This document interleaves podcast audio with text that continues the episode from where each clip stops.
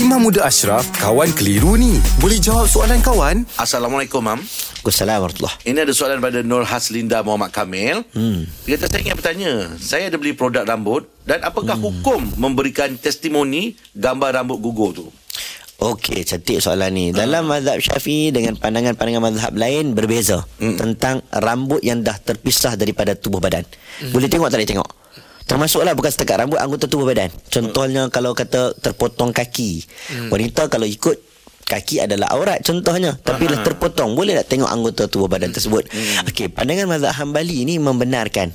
Bila anggota tubuh badan dah terpisah boleh tengok rambut boleh tengok. Cumanya ulama dalam mazhab Syafi'i ini tak membenarkan. Okey, oh. apabila tambah-tambah dilakukan dengan sengaja. Jadi kita ambil senang macam ni. Macam soalan tadi tu dia tanya tentang dia buat review. Dia buat review, tunjuk rambut dia gugur macam mana. Mm-hmm. Okey. Kalau review dengan sengaja tunjuk auratnya walaupun dah terpisah Tergugur. daripada tubuh badan, mm. maka kita pegang dengan lebih selamat mazhab Syafi'i hukumnya tidak boleh. Hmm. Ha, sebab nanti orang nampak oh rambut kerinting ke rambut panjang mana ke. Hmm. Ha, jadi kalau dengan sengaja dia pergi tunjuk buat review tak boleh.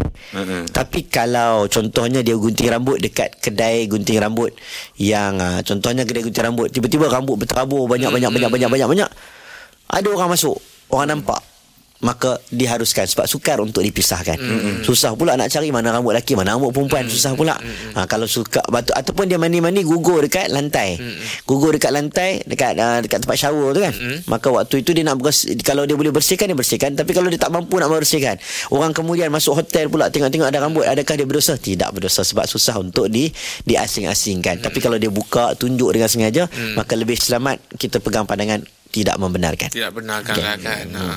Masih, Mam? Alhamdulillah. Selesai satu kekeliruan. Anda pun mesti ada soalan kan? Hantarkan sebarang persoalan dan kekeliruan anda ke Sina.my sekarang.